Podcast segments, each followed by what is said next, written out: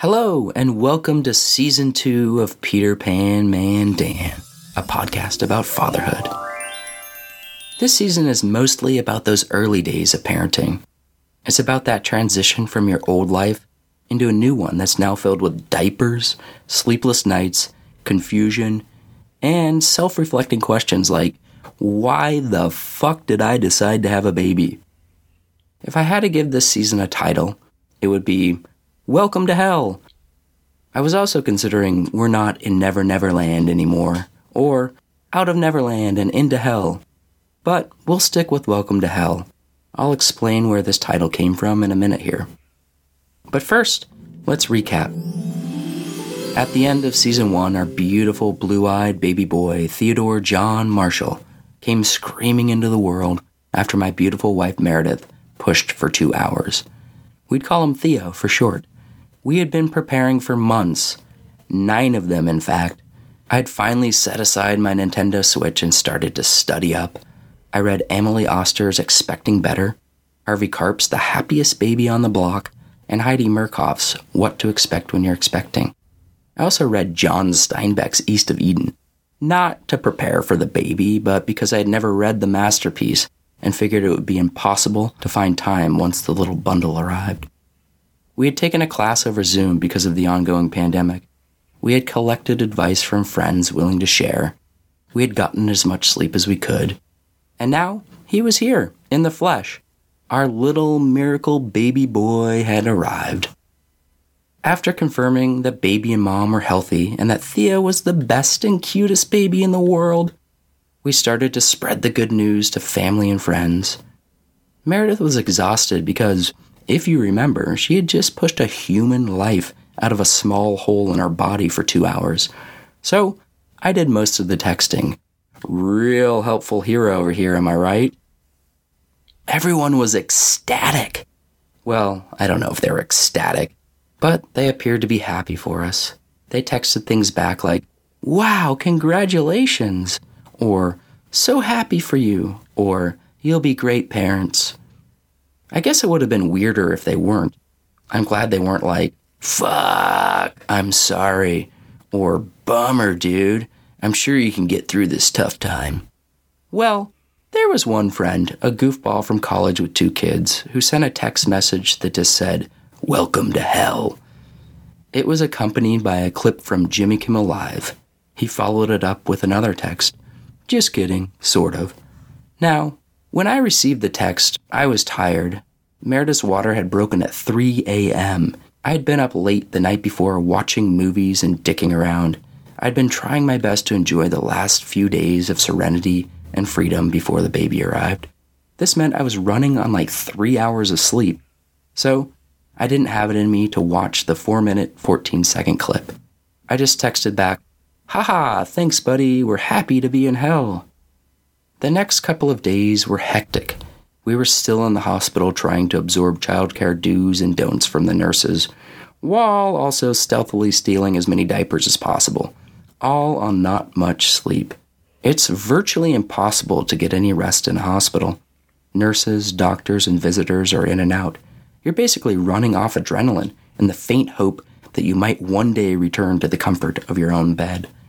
I didn't have a chance to watch the Jimmy Kimmel Live clip until the next night. I was sleeping next to Meredith's hospital bed on a slightly padded bench bed sort of thing that might as well have been the floor of a janitor's closet. The clip was an interview with comedian, actor, and Saturday Night Live alum Andy Samberg from 2017. I love Andy Samberg. He's one of the best. If he's in something, you know it's going to be funny. So I was excited to watch. I clicked play. In the clip, the charming jokester talked about his new daughter and adventures in early parenting. He joked about buying the new Steph Curry Under Armour shoes that were famously panned for being hideous, all white, boring as fuck dad shoes. I'm changed. My dad instincts are kicking in, joked Samberg. I chuckled, but at this point I was wondering why my pal had sent me the clip with the cryptic, Welcome to Hell message. I mean, didn't he know that I was a dad now, and every second I watched something, I was sacrificing sleep? Was he warning me not to buy dad shoes? Was there a point? Then Samberg started in on his closing bit. When your wife is pregnant and you're expecting, everyone's like, it's incredible, get ready, it's magic, it's the most life changing experience you'll ever have. Brace yourself for heaven. And then the second the baby comes, everyone is like, welcome to hell. I giggled and then went to sleep for like an hour until Theo woke me up. After we brought Theo home, we started to get acclimated to our new life. And holy shit, it was way harder than I thought it would be. Babies are non stop need machines sucking the life out of you, literally for moms. It all just felt so abrupt. One day I was dancing around Neverland without a care in the world, only responsible for myself and my beloved dog and best friend Maple. And the next day, I was responsible for a child who literally needed everything. So started the transition from our old selfish lives into one where everything was about trying to make sure Theo was alive, healthy, and as happy as a newborn can be. Which, it turns out, isn't very happy. If you remember from season one before Theo's arrival, I spent most of my days working on movie scripts, eating pretzels, and wondering what I could do to advance my writing career. Sure, I might do a friend a favor here or there, or hold a door open for a stranger if they were attractive. But my life was mostly about me. To go from sleeping all night to waking up every couple of hours, from having almost endless amounts of free time to not having any, and from not getting peed on to getting squirted in the eye at 3 a.m., it was all an adjustment, to say the least. During the first few weeks, I remember getting a little pissed off at all my friends who had kids for not properly warning me of the looming shitstorm. I mean, I guess a few did. They'd advise, sleep while you can, or get ready for your life to change. But no one said anything that properly prepared me for the real thing. I suppose it's hard to describe, and that you have to live it to truly know what it's like. It's a little like looking through a traveler's guide. You can read all about a place or look at a billion pictures, but once you get there, it's still different than what you were imagining. Why didn't you warn me about this? I asked friends. Yeah, sorry, said one friend who had a nine month old girl. It's rough. The first two months basically feel like you're hungover every day. Yeah, hungover, but without the benefit of having a fun night out, I added. I still like to make alcohol related jokes, even though I had stopped drinking five years earlier. Then I remembered the welcome to hell text. My pal sending it all made sense now. This newborn shit wasn't some magical utopia or some dance through the clouds, but rather was some sort of seemingly inescapable hell that you had to survive like a shadeless trek through the Sahara. I know it's looked down upon to say the following, but fuck it, I will anyway. I legitimately hated just about every second of being a parent for the first three months. Don't get me wrong, I felt a profound and instantaneous love for little Theo the second he arrived. I knew right then and there that I would literally take a bullet for him. I'd dedicate the rest of my life to making sure that he had a full and wonderful existence. He was now my top priority. And there were some great moments, like when he'd nap on my chest or when he'd wrap his little hand around one of my fingers. But still, the first stretch of parenting is a really, really, really, really rough adjustment that sort of resembles hell. I mean, I've never actually been to hell, believe it or not. The closest was when my beloved father had ALS and my family had to care for him. We'd do stuff like wake up throughout the night to change his diaper. We'd drive his wheelchair around, and we'd feed him through a G tube surgically implanted in his stomach.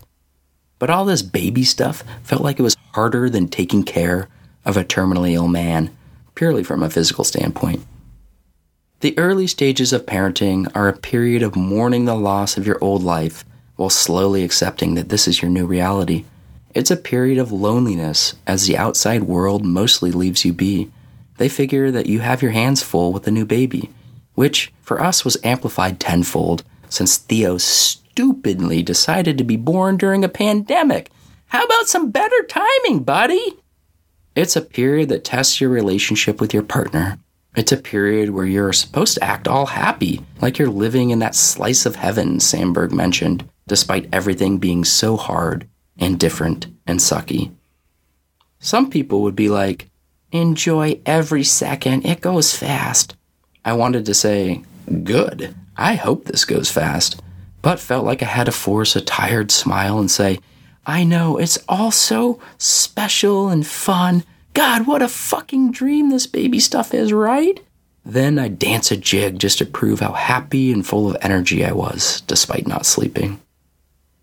When I'd commiserate to friends about the challenges of adjusting to life with a newborn, they'd assure me that it all starts out hard and then gets easier. They'd tell me that things will get better. Some said at the two month mark, others said at three months, some even said a year. But these assurances don't really help when you're going through it. It's like telling someone army crawling through broken glass that it's okay because one day they won't be army crawling through broken glass. Three months? Fuck! That seems like a decade away, I'd tell him back. One of my writer friends, who is way funnier than I am and much better at succinctly describing things than me, texted, It's basically a poorly designed video game where the hardest level is first, but then it gets easier and easier. I absolutely loved that analogy and told it to any poor asshole who got stuck listening to me bitch about this new parenting stuff. But that's what this newborn shit is. It's Mike Tyson's Punch Out, but you start off fighting Mike Tyson instead of Glass Joe. It's Mario, but you have to toss Bowser into a fiery hell pit before you can bounce through Whomp's fortress. The overwhelming comment I got was that friends remembered very little about the first few months. They'd say something along the lines of, oh yeah, it sucks really bad. But you just block that stuff out. I mean, I virtually remember nothing from it. They were framing it almost like it was a traumatic event, or like they were in a horrific accident and their brains had basically repressed all the hell and pain that they had gone through. But as far as I'm concerned, it's important to remember the hard times. They help us put the other, less difficult moments into perspective. So instead of trying to just move on from this absolute nightmare, I figured I'd podcast about it in hopes that it connects with parents who've gone through it or are going to go through this same hell. So, with that, let's get started with season two of Peter Pan Man Dan. Let's leave Never Never Land kicking and screaming and enter baby hell.